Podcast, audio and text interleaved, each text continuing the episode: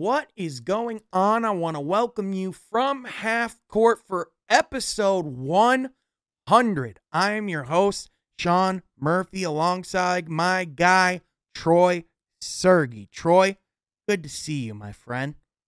Good to see you, Sean. Hey, episode 100, like you said. Uh, triple digits. Ways. Double, triple. Yeah. Triple Pretty digits. Cool. Yeah, man, it's surreal. It's crazy. We're we're we have some festivities planned. We're gonna celebrate a little la- later. We're this is part one of the festivities. Now you might notice that there's a guy on at the bottom that doesn't quite look like Jeff Iafrate. That's because our guy Jeff is out this week. He's got to get his tonsils fixed or whatever excuse he made up because he's better than us. But joining us instead is not only a former national champion, a a head coach in his own right, a recruited player who's been dunked on by players such as Xavier Tillman. My guy, Chris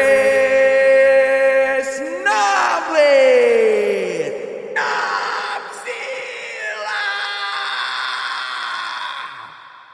Chris, it's good to see you, my friend. Uh, I appreciate you having me, man. It's good to be back on. Been a minute. Yeah, Chris. People might not know this because the podcast has a little uh, has a couple more listeners than than since we started. But Chris, you were the original co-host of From Half Court. You and I, back in the day, would get on this microphone every week and talk basketball. And dude, it's so good to see you. It's thank you so much for making the time to be here. The reason why Chris stepped aside back then was because this guy actually coaches basketball. This guy's out actually doing a lot in the basketball world. And dude, seriously, I'm proud of you, man. It's really good to see you again. And a, a little fun fact Troy, Chris, and I all went to college together. So this is going to be a really fun episode. yeah, it's um yeah, it's been cool to see. Like I said, I haven't been on the podcast, but I've listened to you and seen it grow. It's been really cool. Really cool to see, man. Hey, so, I appreciate yeah, it, man. Hey, I appreciate it, man. And honestly, we wouldn't we wouldn't be here if it wasn't for you know like people like you and and Troy and you know Jeff and like all the people that have you know that have listened and contributed to this podcast. Seriously, man, I'm super grateful. And part of why I wanted to have you on, Chris, was just to thank you, man, for helping get this thing started and believing in me from day one. It's just yeah, man, means a lot. And you know, just excited to be able to be here and talk basketball with you guys. But uh, Chris, I do before we um, before we dive too deep into like talking hoops and getting into the NBA and minutia and all that stuff, I did want you to like did want you to share a little bit. I know you have a, a an extensive AAU history. You've been able to like go up against some guys that are in the league right now, some guys that are that are that were some prospects. Can you give a little bit of a highlight of some of the players you've played against? Like, cause, cause Chris, you were a stud yourself back when you were in high school and college. Yeah, so I played for Indiana Elite Prospects, so traveled a lot, um, played in some really big tournaments, and probably probably the biggest one, uh, or I would, I would say biggest star, but uh, was Miles Bridges. Played against him. Um, I got dunked on real hard by him, um, real hard. Um, but no, he was. Uh, it was one of those. I had just gotten hurt my very first game back. Oh. I go oh. over to take. I go over to take a charge. I mean, I kid you not. I'm in the middle of the paint. He just he didn't care. Head, knocked me over. No call. It should have been a charge. They didn't call anything. Just let it go. And um, played against him. Played against a bunch of uh, big time D1 guys. And um, yeah, Xavier Tillman actually he was one of the guys that we tried to recruit. Um, or we were at we were recruiting some guys off Grand Rapids Christian. Uh-huh. Um, and he was already going to state at that time. Uh-huh. But yeah, that was pretty cool. Um, but yeah, played against a lot of um some of the older guys you hear like Eric Gordon uh-huh. played against his younger brother. Really? so yeah, cool stuff. Played against Wiggins. Um man. I guess he's probably up there with Bridges. But yeah, I mean, you know, former number one overall pick. I guess you know yeah. that. I guess that might be up there for uh, NBA champion. Like you know, like, yeah, whatever. Eh, yeah, like, Golden State Warriors, whatever. Eh, yeah, yeah you know, casual. Yeah, stuff. but no, I was I've been pretty blessed. Played in a lot of guess a lot of good talent and um, been able to coach a lot of good talent too. Fortunately.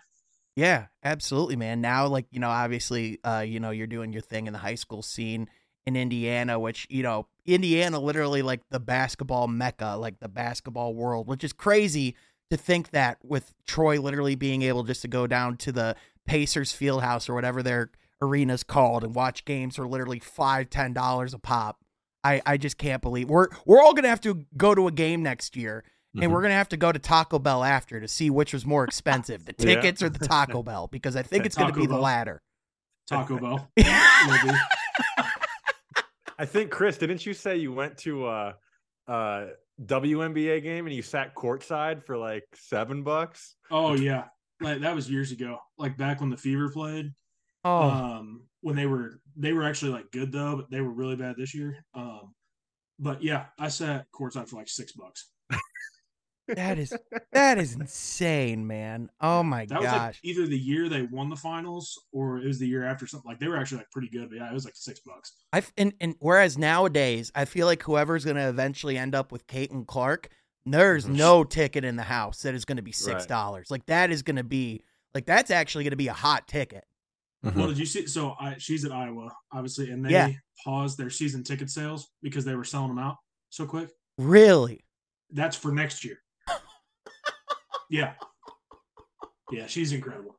Dude, she's... so insane. Like she's a badass, which is crazy because like you, like the the ticket sales for like were the the the value of tickets for the final four this year were actually higher for the women's mm. final four than they were for the men, which is crazy to think about because like it was literally 2 years ago that they were playing the, the tournaments in these bubble situations and the in the in the men's was this super extravagant bubble and like the women's uh the women's bubble gym was literally just a dumbbell rack.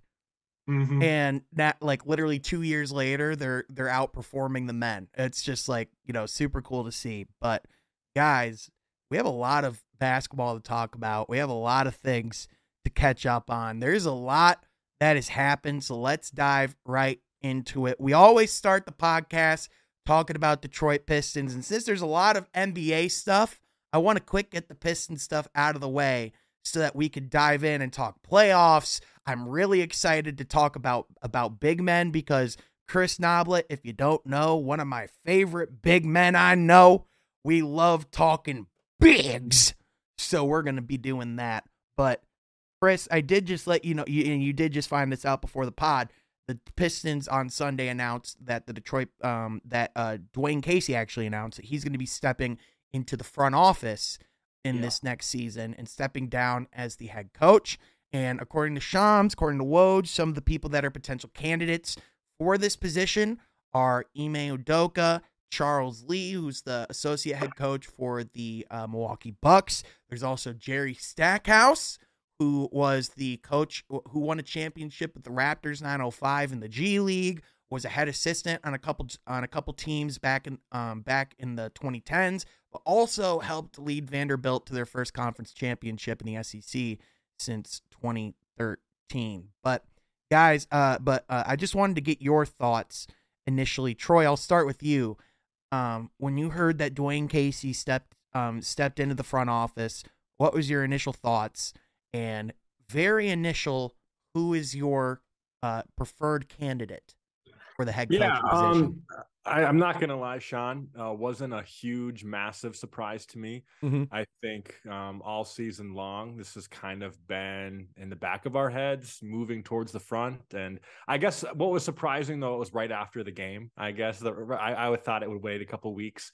Uh, but you know, I understand whatever, and especially knowing that Troy Weaver gave the decision to Dwane Casey to make, uh, I thought really spoke volumes to both of their characters of just how much they respect each other and yeah, and just how, how much they're in it together. And Tom and Gores as well, right? Yeah, Tom Gores throw him in the mix too. So I think the front office, you know, as a you know older guy, you know, aging as he is, I think will be a smart thing.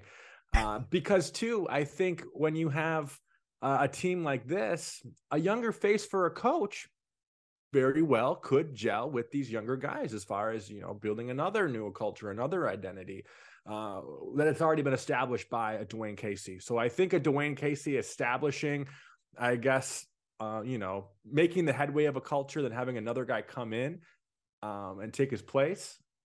I, I, think there's some hope here. I think there's some direction from Troy Weaver and Tom Gores, and that still have Dwane Casey in there. And I think just hearing that press conference of knowing what Dwane Casey thinks about a Cade Cunningham and and a Jaden Ivey and a Jalen Duren as really young stars in the making, right? And mm-hmm. and knowing that they already have those guys in house, and now it's just about surrounding the the right guys with the guys that we have in house. I trust Dwane Casey in the front office. I really do. I think this is a, a better fit for him. And um, you know, it's hard to bring back a guy. I know you're missing a Cade Cunningham. I know you have injuries all year, but a team that wins 17 games, it's hard to bring him back. I feel like it's to, hard to say run it back no matter right. what the circumstances. Correct. Correct. Correct. Yeah. So. I, I think, you know, with Dwane Casey and, and, and Chris, I would definitely, you know, I definitely love your perspective on this just from like an outsider looking in. You know, I, I always I always said that, you know, I never thought that Dwane Casey was the problem in Detroit. You know, I, you know, people, I, I, never made the argument that he was necessarily the solution either. But I, what I did say is, I think Dwane Casey was like the best coach for these first couple years of the rebuild in the sense that he's a steady hand. He's a he's a veteran that knows how to build programs. He's had, you know, he has a resume of helping young players, you know, excel and to and to develop.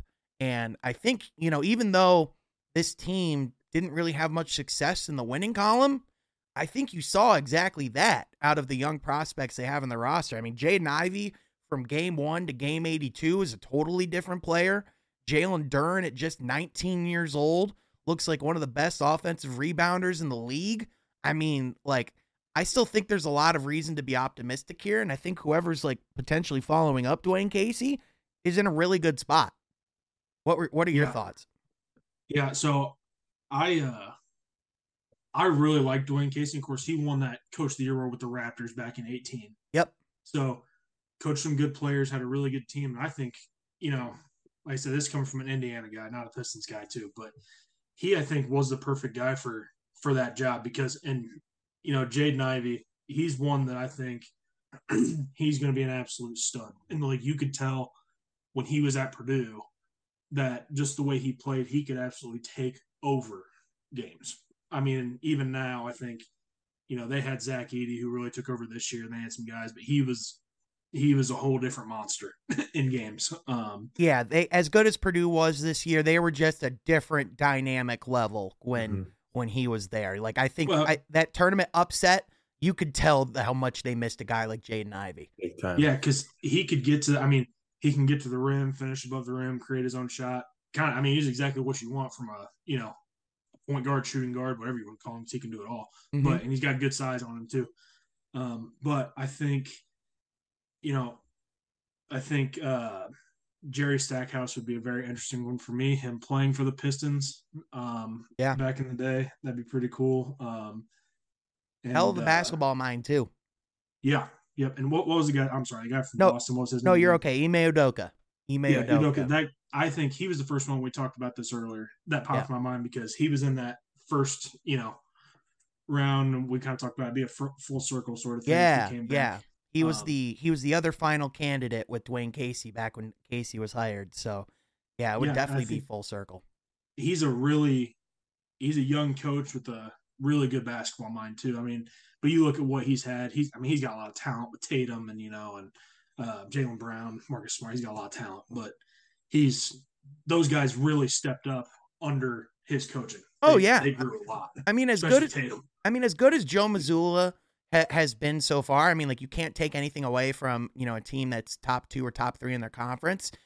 They still just inherently look like they miss Ime Udoka, like like especially like their mm-hmm. you know like their defensive prowess and everything that they brought. But also, I mean, Will Hardy too. I mean, like gosh, what a coach he's been for the for the Jazz and everything that they've done. But you know, yeah, I, I think you know I, I I tweeted this earlier with um you know like my my very initial thoughts. Like I I agree with you, Chris. My mind went right to you know Ime Udoka and and and Jerry Stackhouse. Like those are the two guys inherently you know that my name went to. Obviously Charles Lee had uh, you know head associate coach you know with the Bucks with Mike Budenholzer. I'm sure he would be an excellent option if Troy Weaver was in, if if Troy Weaver ultimately were to go with him, I would more than trust that decision, but obviously I would always prefer to go with someone who has head coaching experience, let alone successful head coaching experience, and it's hard to beat getting to the finals in your first year. Now, yeah. the other side of this is if you're going to choose Ime Udoka, you have to make sure it's the right call because he quite literally left the Boston Celtics hanging at the beginning of the year. And if that was almost any other franchise, that could have tanked their entire season. So, like, that's something that, like, you know, like that, like, alters a franchise. So, it, I, I obviously, I don't think, you know, like, I think he knows that he can't screw up his next chance, but at the same time, you know, you have to you you have to do some extreme vetting and due diligence, do you not? Yeah, if he if he screws this one because yeah, he he really let's be honest, he screwed the he screwed the Celtics right there. Yeah. But um yeah, he's I mean, his coaching career is done, right? I mean, it has to be, right? Yeah. you know. yeah, like this is this is quite literally like I mean, it's not a three strikes and you're out like league. It's like no, like at this point, you you have to be successful in your next in your next position. You know, and like yeah, if you don't win, you're done. Yeah, exactly. And you know, like I know Ime Udoka, it was mentioned in Houston Rockets job as well, but like I just think where I, I just think where where it would make a little more sense for him to be in Detroit is just because I think just that defensive mentality, that identity just fits the like I just think it fits his philosophy better in Detroit than it does in Houston. I personally think for Houston, I would love to know your guys' thoughts because they also announced that they're not going to be moving forward with Stephen Silas. I think Kenny Atkinson would be awesome with the mm-hmm. Houston Rockets. You guys agree? Yeah, yeah, that'd be cool. And back to the Pistons quick too. I, yeah. I want to make it clear that I trust Troy Weaver and Tom Gores and now Dwane Casey in this uh, coaching hiring process. Of course it is such a crucial pivotal moment in the pistons franchise right now of a turning point this summer we've talked about 2023 being the year that if it's uh, Ime Udoka or if it's uh, the Bucks uh, head assistant, no matter what is ch- uh, whoever is chosen for the job, there's going to be extreme vetting, extreme vetting. Oh yeah, extreme um, interrogating questions, right, of what you're going to do with a Cade Cunningham, what your vision is with the team, how you're going to mix uh, with the big men, and and if you know if you bring back a Wiseman with a Duren, and just all the stuff we've talked about on the podcast. Those are going to be very serious questions that um, you know management is going to be asking uh, a candidate for a coach. Right. And I just I just think this is would be an exciting time if I'm a coach looking for a team uh, of I would be excited to apply for a Detroit because of the the young incoming talent and depending on where we land in the draft is even going to make things even crazier. Well, yeah, let's be honest that that lottery chip. I mean, no matter what, like the the Pistons have a top five pick in yeah. this draft, no matter what. Right. So if you're a yeah. coach, if you're a coaching candidate, how do you not look at that and go, I have a 14% chance at Wemby? Yeah, yeah, yeah. Should I apply for the for the Pistons job? Yeah, do it, Chris. Yeah, I mean, Chris, you are on the market. That's true. Yeah, yeah. But at the end of the day, Sean, you are going to be coaching D one one day. By the way, Chris. This decision. No, I'm not sweating over this decision of who the Pistons hire. I think it's going to be the right one. Yeah, I really have faith. Yeah, I, and I think so too because and, and, and the reason why, like Chris, you in like in Chris, we talk about this with like almost any other sport.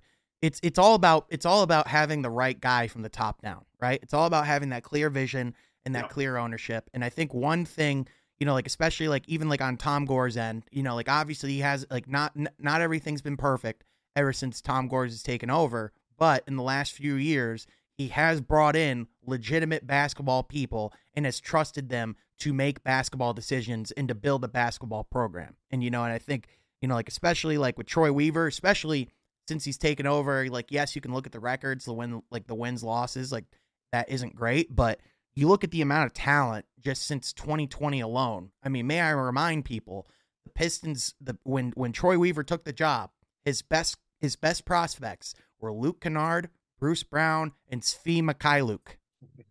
Now Yikes. he has Cade Cunningham, Jaden Ivey, Jalen Duren, Isaiah Stewart, Killian Hayes, and that's like and that's not even getting into like the the assets that they have, like you know the the the thirty million dollars in cap space, the number you know the top lottery odds they have this offseason. Like for the first time in a while, the Pistons actually have a direction. Um, but on the other side, it's like you know, like it's this is just as important as the number one pick process because, like you said, Troy. I mean, like this is going to be the guy that's going to help you know shape these guys' careers. It's going to be making a lot of the decisions. I mean it's a high pressure job, man. There's a reason why only 30 of these jobs exist. So, you know, it's it's definitely going to be their most important hire, perhaps in franchise history. Yeah. Honestly. I agree. So I'm I'm super excited about it. Another team, I, I do want to get your guys' thoughts real quick on the Pacers, just because Chris, obviously you being, you know, you being a Pacers fan, Troy being able to be I know you're shaking your head, Chris. They're they're still in a good spot, man. I know no, they actually had a good year. They did. They did. I know it didn't. I know. I know. I know it probably started better than it ended, but I mean, mm-hmm. overall, like, I mean, Bennedict Mathurin and Tyrese Halliburton. There's a yeah. lot of reason to be optimistic with what you're cooking. Well, yeah, Mathurin. I mean, obviously he was. I mean, I was really excited when they picked him, but Halliburton just had a an incredible year. I mean, and Buddy Hield had a pretty good year too. Um, yeah, and then signed Miles Turner, you know, back to that extension, which I did not see happen. I thought he was same. I thought he was gone.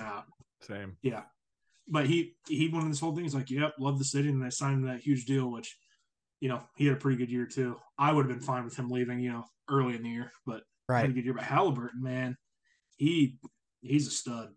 he's the truth. He's good. Yeah, yeah I. I, I told I uh I Troy and I talk about this pretty you know pretty regularly I, you know, like I, I still think with, you know, like I one my my take of calling the Sacramento trade one of the worst trades in NBA history is looking awful cold right now. However, I would still maintain like even though like Sacramento might be like may have won the battle in the sense that they're the better team this year. They're like, you know, they got what they wanted. They're, you know, they're a top seed in the Western Conference. I still think Indiana is going to win the war with that trade because, you know, I just think Tyrese Halliburton's a future MVP candidate, and I see no world where De'Aaron Fox or Domantas Sabonis get even close to that. So, yeah. Um, I think this is about as good as the Kings can be, and I think with the Pacers, especially if they if they you know get a solid draft selection this summer, if they you know if they keep Rick Carlisle, which by the way, the fact they have Rick Carlisle is in like just yeah, I'll come back to Indiana, why not? Like insane. So like you guys are in a good spot, man.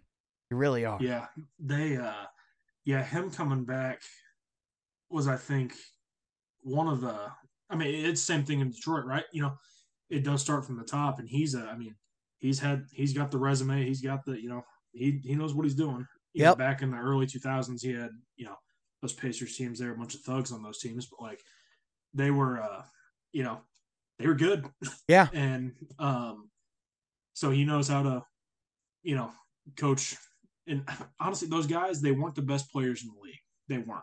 Right. But they knew how to play together and, and win games. And he knows how to bring those guys together.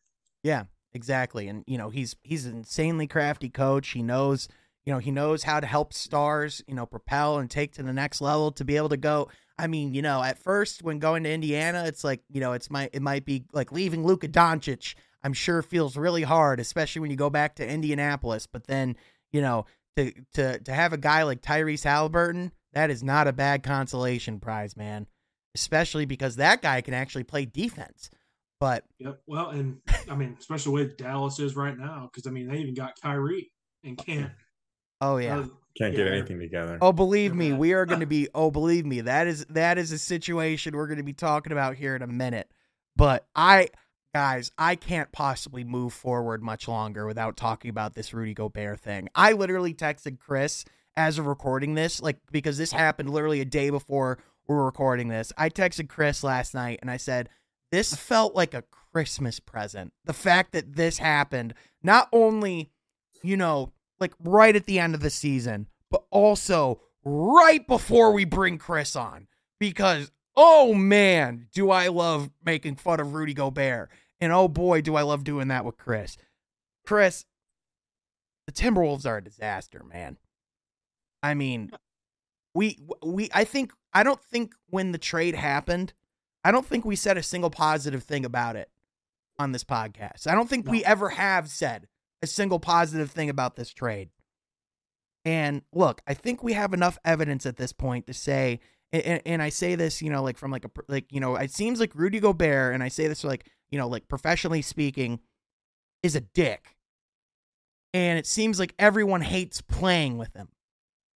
And now that he's not a generational defensive player, or or you know, even a guy that's much better than a Walker Kessler anymore, it seems to me like Minnesota just has to be feeling all sorts of buyer's remorse. And not only that, but to have your best, you know, your your best, you know, defensive perimeter player and Jalen McDaniels just walk to the walk to the locker room, punch the wall, and break his shooting hand. All of this to happen in one quarter. In the final game of the year. A consequential one at that right before your play-in game. like the entire reason you pay, you played this season to begin with, and you fumble it quite literally on the goal line. Like, what are we doing here? Literally. Well, here's here's my thing too. It's you know he hits Kyle Anderson, and that was one of the softest encounters I have ever seen in my entire life. Like he hit him and ran away. Yeah. I mean, uh, yeah. I mean, and that was like, I mean, that's honestly though, when we talked about this early, you know, early on in the podcast days, but who wants to play with this guy anymore? You know, nobody. Yeah. Wants to play with him. So, but then, you know, I saw today they, you know, aren't letting him travel with the team. He can't play for the play-in game. And it's like, yeah yeah, signed his contract, or it's crazy, man. A guy that they traded five picks, additional players, pick swaps, like yeah, franchise guy, right? Yeah, like yeah. all this, all these assets. You're not even. He's not even traveling with the team to the play-in game. That's how. That's how irritated they are with him right now. Now, technically, he would be able to return for the second play-in game. But now you have a larger issue in the sense, I mean, yes, like this offseason, if you have to make a decision between Rudy Gobert or Kyle Anderson, well, sorry, Kyle, but you know, like at this point, they just they they quite literally can't trade Rudy's contract. There's nobody in the league. You you you I don't think you could even give the assets that they gave away to get Rudy Gobert. I don't think you could give those to a team to take Rudy Gobert right now, especially with the contract that he has, especially with the play that he showed this year. And like this is a team that clearly like like like when Rudy Gobert left, they started playing better. Like Karl-Anthony Towns looked re-energized. Like he looked like he looked like life was good again. This guy just sucks the soul of every locker room he's in. And those two guys together, there should not be a there should not be a rebound that any other team has with those two. You know what I mean? Yeah. And like they, especially, I mean, Karl-Anthony Towns, uh, he can do it all. He's a real good player. But yep. I mean, Rudy Gobert. I mean, especially and even shots at the rim, there should be no. They should be blocking every shot at the rim. You know, or at mm-hmm. least fouling somebody. You know, right? But, like, I mean, there was no that was the that was the big issue, you know. The college was like, dude, why are you not rebounding? Right. You know, that was the big thing. It's like, dude, you're seven feet tall. Yeah, like like yeah. Also, he's like, yeah, Kyle Anderson's like, hey, can you block a shot? Like, hey, like you're, you know, you're seven feet tall. Like, in and like apparently, like the reason why Rudy apparently took offense to it was because he was playing injured or whatever. But it's like, you know, quite like it's it's one thing when you know you have a guy that unexpectedly just comes out and is like being like a, a, a dick you on the like on the on the sideline. It's a whole other thing when this is like when this is who Kyle Anderson is, and then literally a day before, there's this quote from Rudy Gobert talking about Kyle Anderson's leadership approach, saying, Kyle Anderson's a really blunt guy, and I don't take it to heart because he's just trying to help Rudy be the best Rudy that I can be. And I fully support that. Like he quite like that that quote came out the day before that game. And not only does like and it's and I, I I literally texted Chris, I was like, how on brand for Rudy Gobert to throw the most bitch punch in the most important circumstances, like at the absolute worst time. And like, I mean, all I'm saying is Donovan Mitchell this year looks phenomenal. Oh yeah. Like, like, it, like, like I like as far as like who like who deserves blame or what the heck happened in Utah. I if if I'm the owner of the Jazz, I'm writing so many apology letters to, to Donovan Mitchell. Like it's like I'd be running out of ink, man. And that that's so crazy because we even talked about, you know, whose fault is it? Remember we had a couple segments last year around this time of is it a Donovan Mitchell fault? Is it a Rudy Gobert fault? And I think we came to consensus that it's like maybe like 75% Rudy Gobert and 20 Yeah, like like the truth somewhere in the middle. The water's yeah. a little bit murky. Nah, ain't no. murky anymore, fam. yeah, right, right. Absolutely. And and I think seeing how much Mitchell is excelling this season giving the true keys to the franchise like Cleveland has been doing, dude. Well, also playing, you know, with two really good bigs yeah. themselves that don't seem like dicks. Right. Jarrett Allen and Gobert. Mobley. Yeah. yeah. Yeah. Yeah, exactly. So, you know, like I listen, I like it, it's in, in and again, it's not hard to see why the Timberwolves made the trade or why they did what they did. Alex Rodriguez and the new ownership group came in after Anthony Edwards put on this awesome performance in the playoffs against the Memphis Grizzlies. And instead of going, hey, this was a great playoff run, a solid foundational year for us to build on and incrementally develop this team so that when Anthony Edwards is ready to take the mantle, wait, what's that? They traded six first round picks.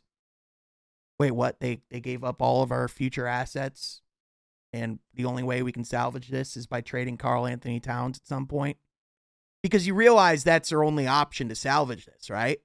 Like they're going to have to trade. I mean, right. And, and, and have it be majority picks that they're getting in return. Yeah. Which, because like they, because I mean, Chris, I'm not a coach, but in what world does it make sense when you have a center whose entire skill set and entire danger is predicated on being a mismatch nightmare for bigs and being able to really dominate it like on the perimeter. Why would you make that guy be a power forward so that you like that quite literally no longer is a mismatch nightmare that's no longer really in the equation? Why would you make a guy who sucks defensively guard guys who are even more athletic and even more dangerous on that end? Like what? Like what? Like like there's just nothing on like from an X's and O's standpoint that said schematically like, yes, in a vacuum, like you said, they should be getting all the rebounds defensively. Like you, you could see like what they were thinking in their head, maybe, but it's like there's just been too many trades over the last couple years where I just go, I'm sorry, do you guys actually like look at how basketball's being played? And like yeah, this is I, like at the top of the list. Well, you know, and it's it's just bad coaching. But you know what I had a player this year that she's, you know, phenomenal athlete. She could play pretty much anywhere on the floor. But it's like it's the same here. You don't put players in positions to get exposed, right?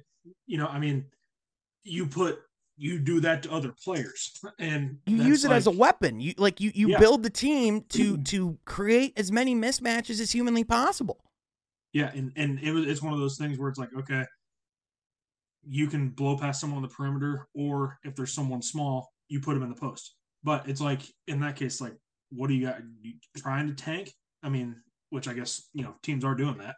mm-hmm. Which we can get into that. yeah, we definitely can. I mean, you know, like, but the problem is, if Minnesota's trying to tank, they pretty much traded all their picks away, mm-hmm. like for the last, like for like the next decade. Like they're all in on this guy. I mean, and and listen, no, no, there, there, there have been very few centers in the history of the league. I believe there's no center that's made the All Star game on the other side of 30, or who's been an All Star on the other side of 30. And when you're a guy like Rudy Gobert, and you already weren't the greatest on the offensive end, and now you're starting to take even like you're starting to just steadily decline more and more and more like you know that it's it's the same thing with it's it's similar to Russell Wilson, right? Where it's like you like what if you're great and ignorant, it's one thing because you have your play that goes and backs it up, right? But if nobody likes you and you stink, it's a little bit of a different conversation, right?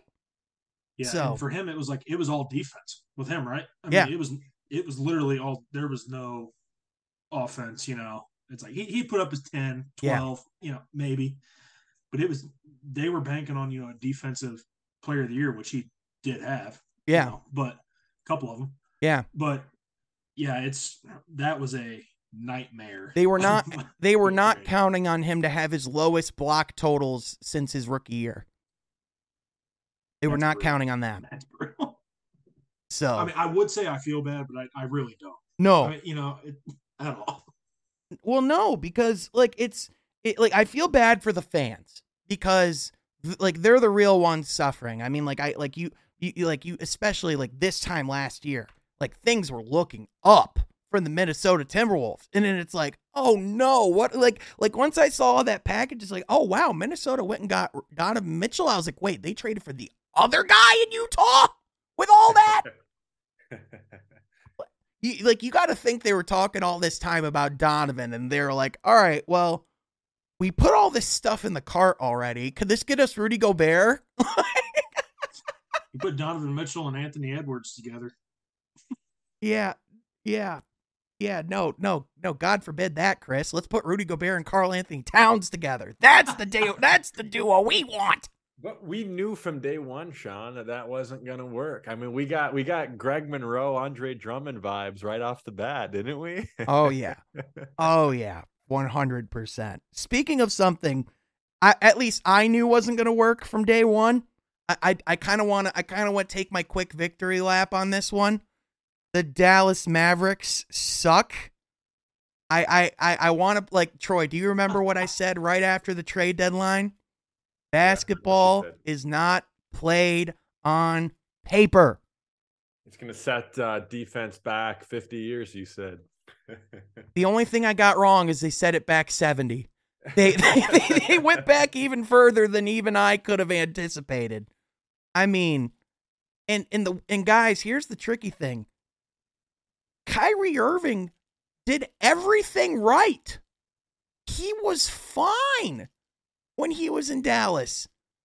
It's Mark Cuban. It's Luka. It's the front office. It's Jason Kidd. It's everything else around it. I mean, guys, the Dallas Mavericks, they like I think Dirk Nowitzki might be shielding the fact that this has been one of the worst run organizations over the past 20 plus years. Well, I don't know how you put two. I mean, honestly, two of the best, if not the best, point guards in the league together. You know, and I mean, you're right, they suck. They're bad. But I mean, like I was telling somebody, I, I don't even remember who it was, but it's like you put two players like that, it's not going to work. They both have to have the ball. You yeah. know, and Luka can't get his triple doubles, and um, Kyrie's not going to get his you know 25 or 30 points a game. It's just not going to happen. And those guys have to. that's the best way to put those. It's not on paper. Yeah, that's the best way to put it. You got to have your role guys. Yeah, um, well, well, because it, it's it's it's all about not only like is it about like you know like, like yes having a star next to your you know next to your superstar is important, but it's about having the right star. Like we like I think if any if, if this year has taught us anything, I think it's it's shown us how for one how good Jalen Brunson is, but number two, how important Jalen Brunson is. I mean, before the Knicks, you know, brought in Jalen Brunson last year, they were sitting outside of the play in. All of a sudden, they bring in Jalen Brunson. He, they talk about how much he's this human connector. He's this amazing guy behind the scenes. You know, now all of a sudden, the Knicks are this are are you know are actually a, in in the four and five seed in the in the in the Eastern Conference. They're not even a play-in team. Like they're actually really good. Helped them get to helped Dallas get to the conference finals last year. And now they can't even get to the play-in tournament. Like as good as Kyrie is, they are missing Jalen Brunson so badly. It's insane. But also trading Dorian Finney Smith was insanely stupid. Mm-hmm. Ungodly stupid because that team if you talk about like because it's not like this team next year is like, oh, well, you know, they have the they have what, the 10th pick in the draft possibly to work with and then all of their money is pretty much going to have to go towards re-signing Kyrie, which by the way, they ha- they're losing a leverage battle to Kyrie Irving. That's how bad their franchise is is in right now. They're losing a leverage game to Kyrie. So we're saying Mark Cuban needs to stick to Shark Tank. Yes. Yeah. For those reasons, I'm out on Mark I mean, Cuban. Sean, is there any world where you you straight up don't negotiate a Kyrie contract in order to save your money to get a duo that's mediocre to come along, Luka, that may be good on the defensive end, some three and D kind of stuff. Is that a scenario where you have to look at it uh, if you're a Mavericks fan or Mavericks GM? It is a scenario, but here's the problem with that scenario question. I turn it right back around. Like I, I turn that scenario right back around and I say, who? Like, like, like at this point, if, if you're going to open up that spot and and you're going to try and, and attack the free agency market, you know, set aside the fact that uh, that you know, really for all intents and purposes, there aren't really any stars that you can go get or or complementary pieces that fit that level. Like sure, there's like ancillary pieces like Dallas if they wanted to, like instead of you know, like instead of putting all their money into like a max level star, like maybe they could go get some like solid wing players to play alongside Luka Doncic, but at the same time, like you know, like even like a guy like uh like like Cam Johnson for the for the Nets, like he's gonna have to be a sign and trade guy because the Nets have some leverage. Like Dallas won't have anything to give up in that, right? Like you know, like I I just think at at the end of the day, their options are so limited that the scenario of of losing a Kyrie Irving, especially with the context of of how bad the Jalen Brunson loss was, I just think it would be devastating because there's already whispers of Luka want, of Luka potentially requesting a trade as soon as next season. Right. The and whole world would shake. The whole league would shake if Luka requested that if, trade. If, if you are in a situation where that's even being muttered, you are in a yeah. very, very sticky situation. I don't think they realized, you know, I mean, like you said, I mean, and Julius Randle had a huge year too, so that helped with the Knicks. But um, how important? I mean, Jalen Brunson's a good player, but there's a lot more than just on the court. I don't mm-hmm. think they mm-hmm. realize what he did, you know, off the court, just bringing guys together, the chemistry part of things, and that's just, I mean, you see it at every level. But I mean, even at the pro level, it's not just a talent thing. Um, yeah, and, but he he can play, man. He's Jalen Brunson's a hooper. Yep. good. I I always reference the um the um one of my favorite I'm going I'm still reading and I, I and, and this just reminds me I need to go back and keep reading the book of basketball but um still my favorite chapter is him talking to Isaiah Thomas and t- and, he, and and IT says the secret the the secret to winning basketball is that it has nothing to do with basketball and it and it does and it has to do with the team dynamics it has to do you know, with the players that are in the locker room, all having a unified vision and and and being about something that's bigger than themselves. And I know a lot of times we look at, you know, we look at guys in the in the league and we just go, that guy's a bucket. We should get him. And it's like, yeah, there's a lot of guys in this league that are buckets. But at the end of the day, like when you're putting together a team, it's like like you said, like you can't just build it on paper. Like, yes, if you were to look at solely the talent, and if I were playing 2K, it would be fun to put together Luka and Kyrie if I'm just looking to screw around on my couch, right? But in actuality, if we're talking about, okay, well, who do I have in my locker room? Who can help cultivate talent? Who can help bring people together? Like, as good as Kyrie Irving is on the court, there, like we've just seen, there is nothing he can do off the court that can match the impact that Jalen Brunson clearly had in Dallas right? Like well, everywhere Kyrie's been, eh, I mean, and you look everywhere he's been, it's locker room issues everywhere. Mm-hmm. Cleveland, so, Boston, Brooklyn. Brooklyn. The yeah, only situation everywhere. where Kyrie thrived was where he didn't have to be any leadership, where LeBron was in that spot. And listen, we love Luka as a player. He's not a leader. And and and and as and as awesome as he is right now, he still has his immaturities in his game.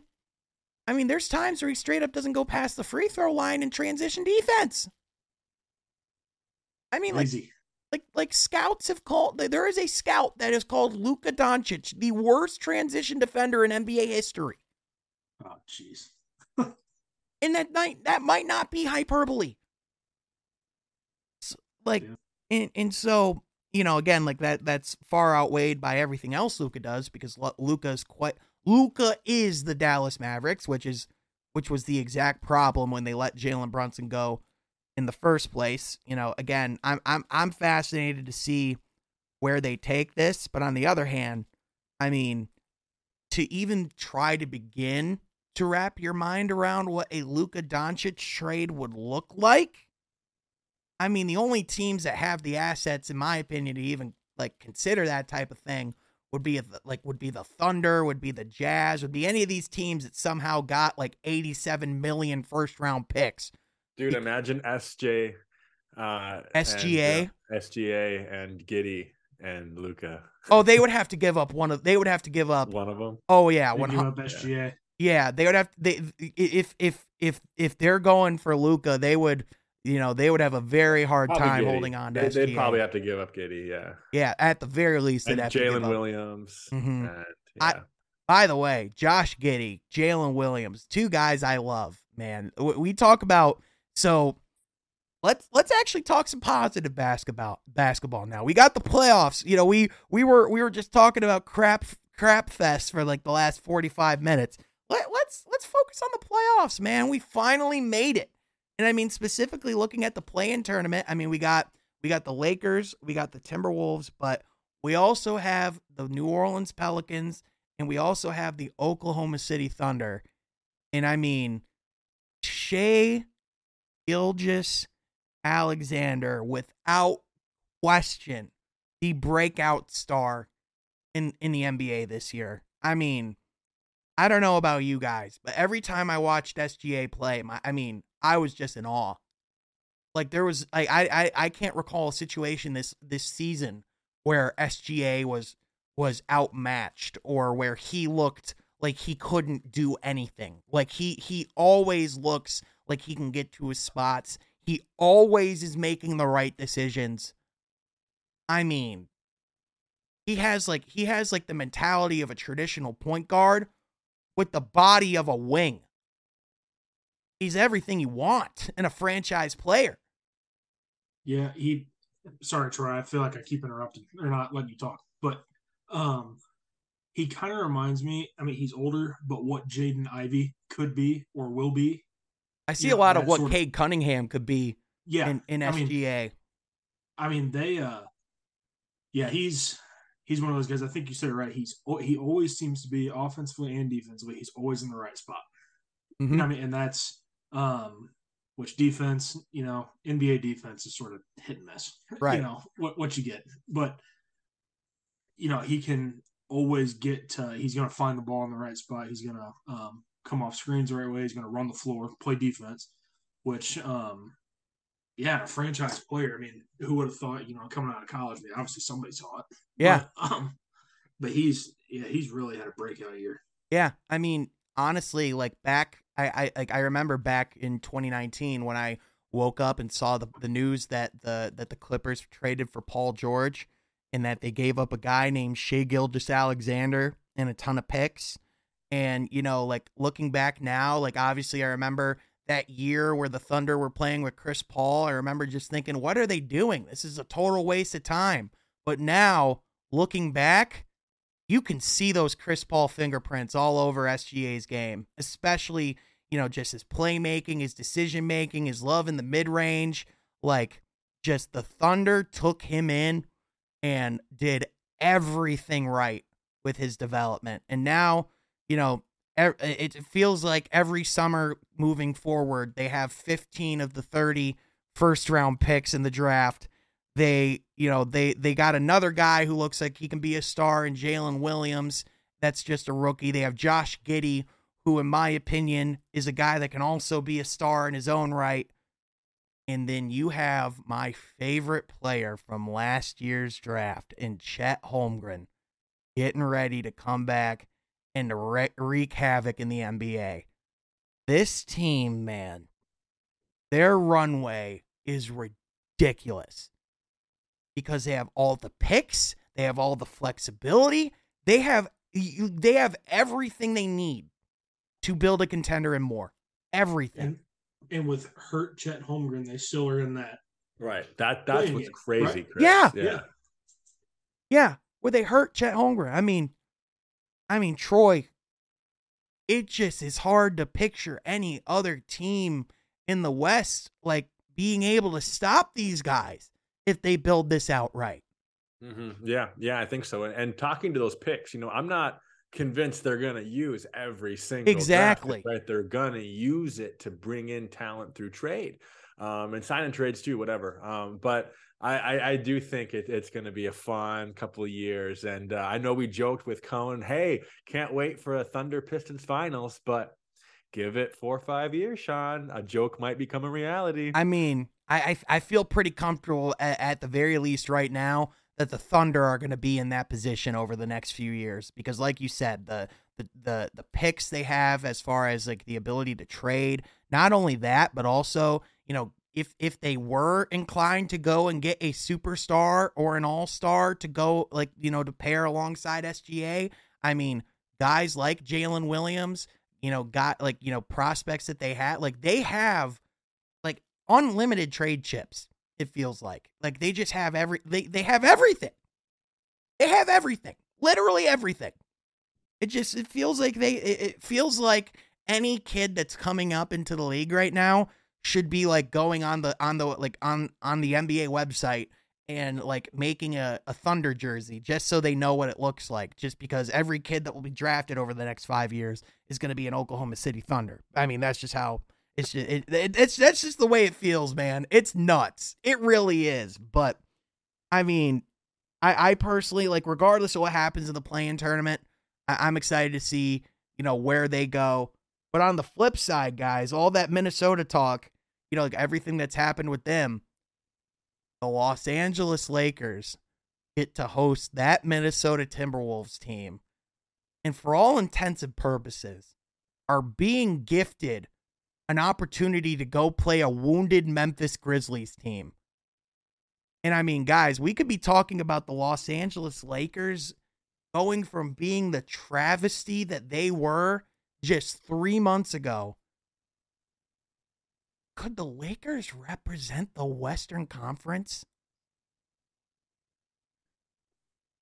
I still don't think so. I don't think so either. But I mean, the all. fact that that's even a conversation sure tells you how yeah, terrible the, the West happened. is. The switch happened, and and and and it came in a time where we were expecting a switch in the West to be a Dallas. Right. And we thought that the Lakers were just going to cruise in the direction that they were. And maybe the Mavericks were, were to turn on the switch. But instead, the team that we've been very critical of the past two seasons, three seasons, um, was the team that really turned everything off. And and to a degree, you know, when you have the talent like a LeBron James, who's you know getting back into the swing of things now after an injury, and Anthony Davis, who hasn't missed uh, a ton lately, uh, at least in the past month. Hey, if you if it finally is taking you three years to click, and this is the right time to click, so uh, it's true. Yeah. This is the right time to yeah. click. So yeah. Well, I think also, Chris, it's amazing what happens when you surround LeBron James with the right pieces to complement him. Right? It's amazing what happens when you give that guy some shooting and defense. Yeah, Isn't that amazing? It's, yeah, it's yeah, yeah. It's almost like the blueprint was there for him the entire time. Yeah, weird, huh? Yeah, crazy. Uh, yeah, he, um, you know, LeBron. I mean, you put Anthony Davis. You got you know, obviously LeBron's the, you know, one of the greatest players of all time. Um, yeah. And then Anthony Davis, incredible when he's healthy. And then um, there were a lot of other pieces there that, you know, they on any other team, I don't think they would be good, to be honest. Yeah. Um, um, but when you find when you have a playmaker like LeBron or even Anthony Davis that as a big can find shooters, um, I mean, or you know, find cutters. You, I mean, Austin Reaves, I feel like just straight up is a guy that you know you yeah. like. Like I, I don't think he would have ever gotten the opportunities that he would have gotten if he wasn't a mm-hmm. Laker, just because of the you know the the the needs that they had on the roster. But the revelation that he's been because of the looks that he gets from guys like LeBron and and being around guys like Anthony Davis. But I mean, you know, you talk about too Jarred Vanderbilt. That guy is a S T U D stud. And I mean, you know, like looking at what the Lakers have, you know, like as far as decisions this upcoming off season, like I wouldn't want to go get Kyrie Irving because I don't want to screw up having guys like Jarred Vander- Vanderbilt on their roster. And I mean, even D'Angelo Russell, that second overall pick all these years later is finally starting to pay off. We don't have to talk about the fact that they had to give up picks to go and, and, and players to go get their old second overall pick back. You know, we don't have to talk about why he left in the first place and all the awkward stuff with him and Nick Young. Remember that back in the day with him and Iggy? Do I do? yeah, Nick Young or uh, was it D'Angelo Russell? He is not uh, had the best reputation. No, but you know what? He's been hooping, and, and people could say what they want, but like, you know, like really after like that Lakers run, like I know that didn't go the way everyone wanted it to go, but he was really solid in Brooklyn when he was in a really good system. The Warriors were never a good fit for him in the first place. The Timberwolves are a terrible situation, but even then, he still had some moments where he could hoop. I mean, being around LeBron, Anthony Davis, the most talented roster he's ever been on, I think this is a perfect role for like D'Angelo Russell. And you know, I still think that if Kevin Durant's healthy, the Phoenix Suns, even even with the limited experience they have, have to be the favorites in that conference. But I mean, even even against a Denver, I think this is an intriguing series. But on the other hand, I mean, speaking of the bigs, Chris, we're finally there. Jokic, Embiid, Giannis, all these guys leading the the MVP charge. One of my favorite episodes you and I ever did was we just spent this episode talking all about big men. It's all about bigs. If you want to go find that, it's on Spotify. You can scroll all the way deep into the pantheon of the From Half Court episodes if you want to hear more conversations like this between Chris and I. But Chris, I want to get your thoughts on this because we talked about it a little bit on the pod over the last couple of weeks, just the evolution of the big men. And, you know, we, we talked about how, like, you know, like a few years ago, obviously with the small ball era, everyone thought it was the death of the big man. At the very least, it's, you know, I think if anything, it's been the death of the traditional big man. But I mean, Chris, I just think we've seen that position completely evolve and change over the last five years. What have been yeah. your thoughts? Yeah, so I think, and it's not just changing at the pro level; it's changing at college and high school level too. Mm-hmm. Um, if you want to play at the next level, because I mean, you look back, er, late '90s, early 2000s, you had players like Shaq, who's just absolute dominant big man. Earlier than that, you know, you had Wilt, you had Kareem, you had Bill Russell, all these guys who were just like they were going to play on the block and in the paint. They were not, you know, going to go outside. Well, they didn't have a three point line back then, but you know, they were not going to go outside and shoot jumpers. It wasn't right. going to happen. Now, if you can't do it, you will not make it in the league if you're big. And, and, um, and you only will if you're this insane rim runner and you know like this incredible shot blocker. But even then, your cap of what you can make is incredibly limited. Yeah, yeah, and it's I think now, yeah, that traditional big man that's not really a thing that, anymore. Um, yeah, it's not a thing anymore. You have to be able to shoot. You got to be able to. Um, you do have to have some post moves, but I think that's what. And my favorite big in the league right now is Jokic. He's my favorite big in the league, just because like he's so like he looks. He should not be able to do what he's doing. I mean, just not at all. Mean? just he makes passes, makes shots, um, and he just he's kind of like Luka. Shouldn't be able to. Yeah, Luka moves so slow, and somehow people still can't guard him. But yeah, it's a it is a weird time for um for bigs because, like I said, it's not even you know I I noticed it at the high school level too, just coaching that. Yeah, um, I I think I told this story. I think I told this story before on the pod, but one of my favorite memories of, of the last couple years watching basketball. Uh, it was earlier this year. I think it was around Christmas time. I was at home with my parents, and they put on a basketball game for me just because we're you know there's nothing going on and the Den and, and the Nuggets are playing and so I I was like hey dad see that guy there, the tall, you know, the tall, you know, tall center, you know, thicker guys like, yeah.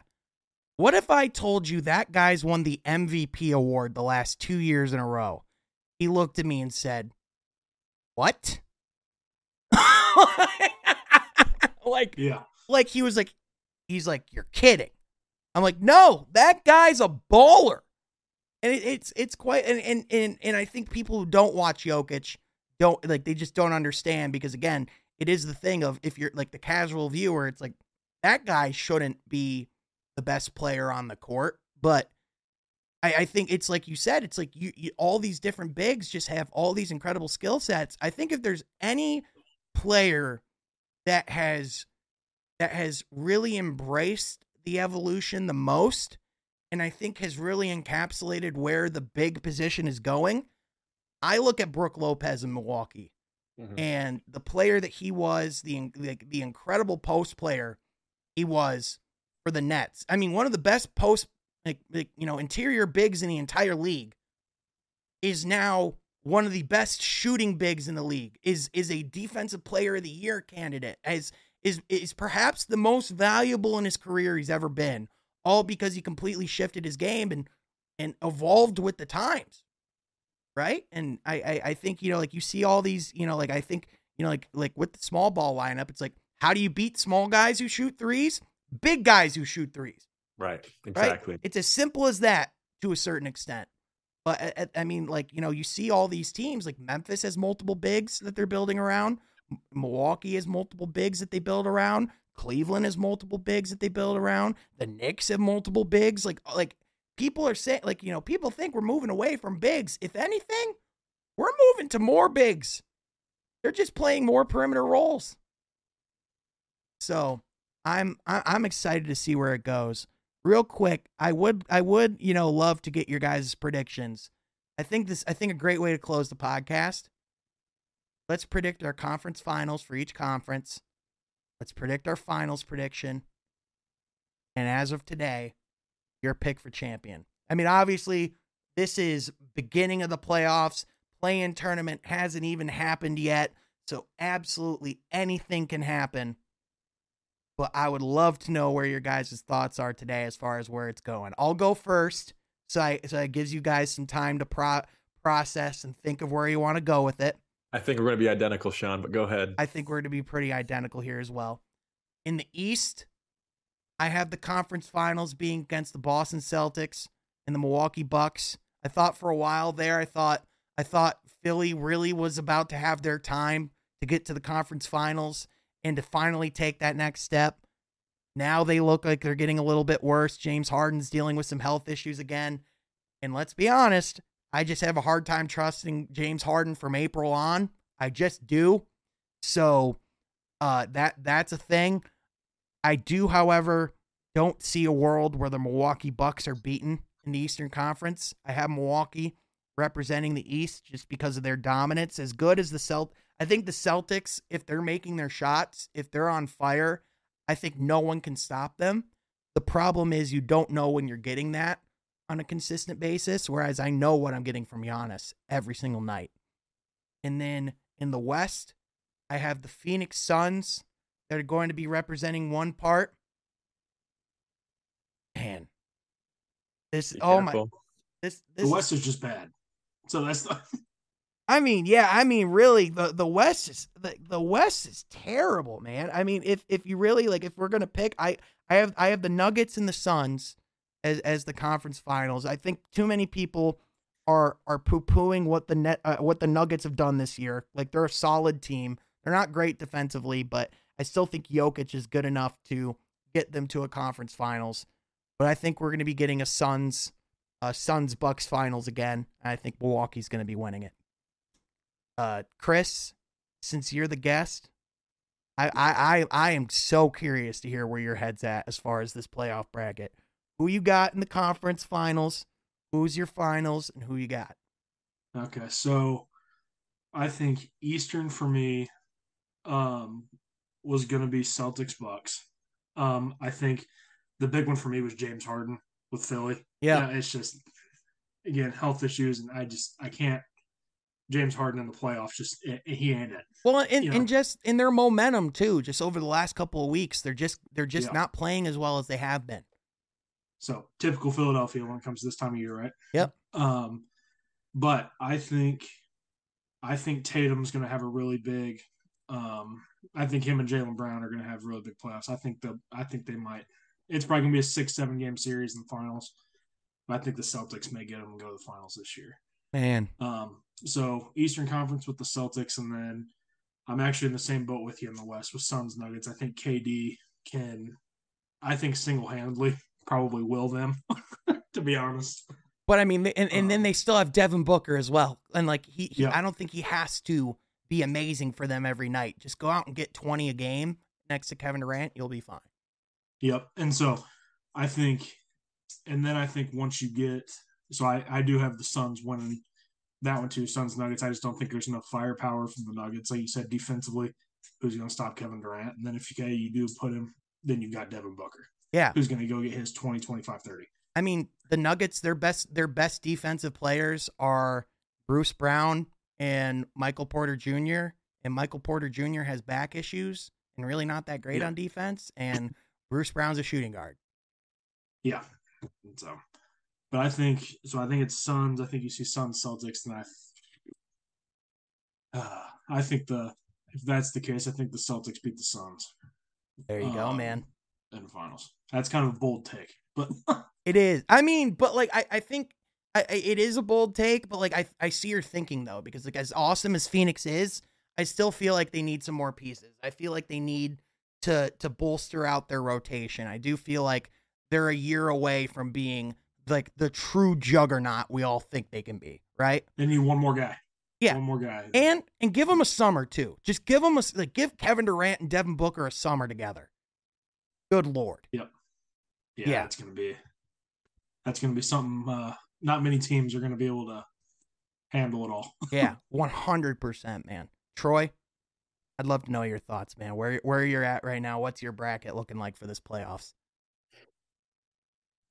I'm gonna have in the East, same as you, Sean. I'm gonna have a Boston and Milwaukee Eastern Conference Finals. All three but of us agree I, on that. Yeah, but I see I see a six game series and it's Milwaukee. Uh, sorry, Chris, but I I just they're unbeatable when they're healthy. They're still undefeated when they're healthy in the playoffs because Middleton last year uh, hurt really really hurt them in the semis, just not being present. So I, I, think all of them clicking together. And if you watch, I mean, they went on a what eleven game win streak this year, right? Didn't they? Or almost twenty. They like they oh, went on oh, like a seventeen or eighteen game win streak. Like they and there's just there's okay, yes, you can say last year the Celtics stopped Giannis, but they didn't really stop him. They stop the Bucks, right? Um, and I, I just see full healthy. I mean, I, I I see Milwaukee unbeatable in the East. Yeah, and the West, um, Phoenix for sure. Now, I want to say Denver, but I could see things playoff time I know this is a very this is the most bold take I, have ever say it. I, I I think I know exactly where you're going. Memphis Grizzlies. What? What? that Memphis what? Grizzlies. Memphis Grizzlies. Let me get this straight. The team. I was like, I know exactly where you're going, and then you just completely subverted my expectations. Wow. I mean, first of all, no Steven Adams for the postseason. That's gonna hurt. No Brandon Clarke either. You're relying on Jaren Jackson Jr. to not get in foul trouble. Right, I got faith, Sean. You have it's faith? faith. It's, it's blind faith, Sean. They might not even make it out of the first round, Troy. If they're going to face the Lakers, you think? To be honest, I just wanted to disagree with you on one because I didn't want to have Nuggets and uh, Grizzlies, but um, our Nuggets and uh, Suns. But I, I, hey, I could see a reality where Ja clicks, but Western Conference, you're right. It, it's, but I'm still going to take them. I'm, I'm going to roll with them. I'm not changing my mind. Uh, but then I, I clearly have Phoenix winning, and I have a Bucks uh, Suns matchup in the finals, and I see that game going to six, and Milwaukee's going to win it. So yeah, I think I think for me, and, I think you know, like not only is it the fact that we haven't seen Milwaukee yet be taken down when Khris Middleton is healthy in the playoffs? I mean, granted, they had one run, but I mean, like at the same time, you look at, I, I just think not only is it the fact that you have a defensive player of the year candidate on your team who might not even be your best defensive player. You have you know, like you know like there's three guys who could who could have that title. Like Brook Lopez is is incredible at defense. Obviously, Giannis doesn't get enough credit for what he does in the defensive end.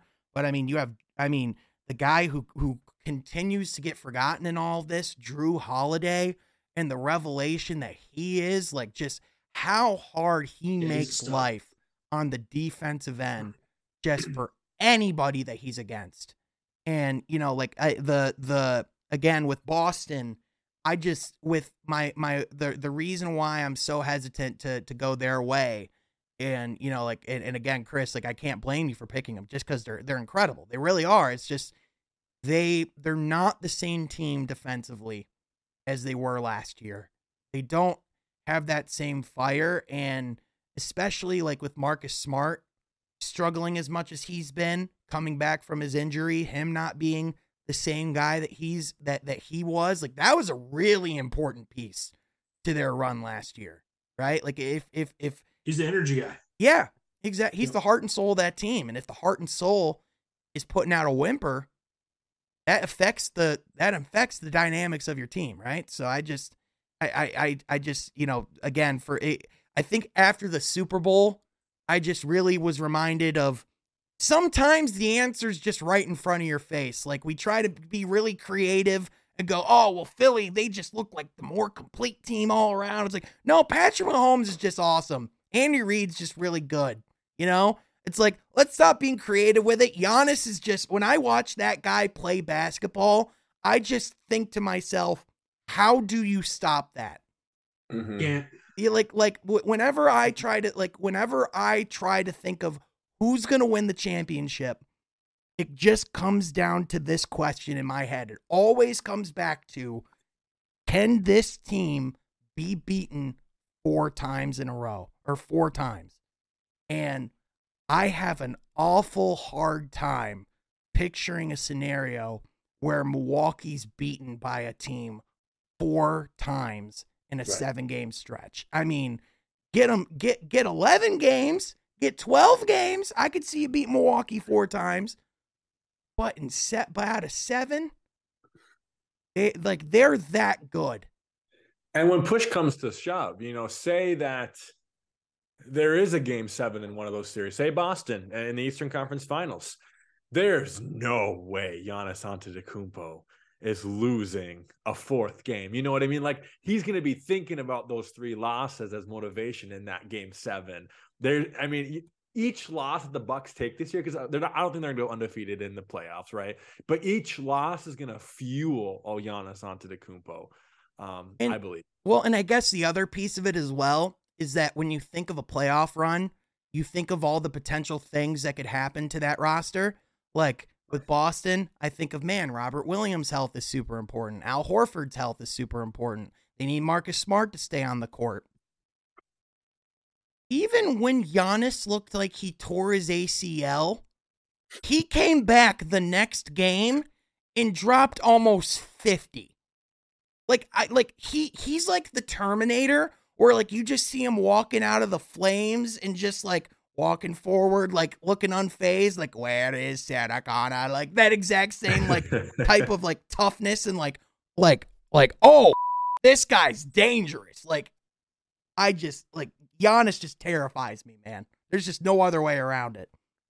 That's why yeah, he, like I, I pray for Victor at night sometimes because that's like I just think about the matchups that we're gonna have to have against the Bucks. I mean, Wemby's the only guy in the league that's more physically intimidating than Giannis.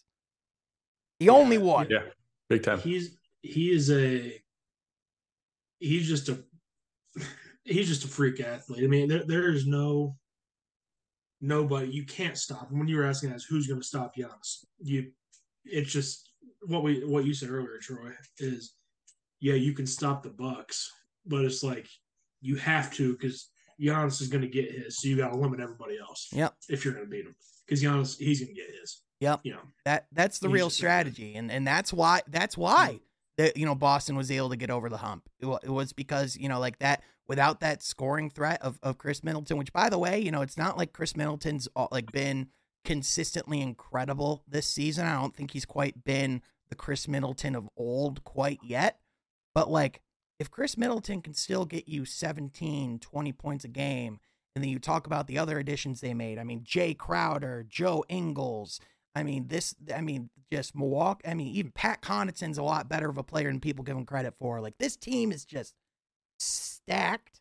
And, you know, again, just when Giannis, like, he's the only player that can just impose his will on a game like like I think like you know like almost any like you see a lot of players like have like rough shooting nights or off performances, but the way Giannis plays is so forceful, so impactful that he doesn't have off nights because he just can't be stopped by anyone. It just you just can't. So, like you said, Chris, like just like you said, Chris, it's just not a it's just not a reality. It just isn't. But guys, this was such a fun episode. This felt like uh, we were just talking before uh, the podcast. Like this felt like back like our trips to Applebee's or like some of the trips we do in college where we just all get together, order a ton of appetizers and talk hoops and catch up. Man, this was a ton of fun. Chris, seriously, man, thank you so much for making the time and and coming on. We're definitely gonna have to have you back on again at some point, dude. This was super fun. Yeah, man, I appreciate having me. It was a lot of fun. Like I said earlier, it's been fun to see uh, where it's gone since we started it. Yeah, man. It's it, I mean, it's it's crazy, man. Like it just like like very few pod like it's hard to get a podcast to 100 episodes. Right? It, it just is. It's it's you know, it's hard to get a podcast to 10 episodes because it's it's a lot of commitment, it's a lot of hard work and you know, just you know, again, I'm just grateful for, you know, for you Chris, for you Troy, for Jeff, for but also just for all the people that have been tuning in and just it's crazy, man. Like there's like like there's people who tune in from around the world. Like there's multiple like there's people from different countries who are from half court supporters. It, it's crazy to see. Like like like I had people come up and like ask to take pictures at a Motor City Cruise game. Like I, I saw a guy point to his kid and go, I watch him on YouTube.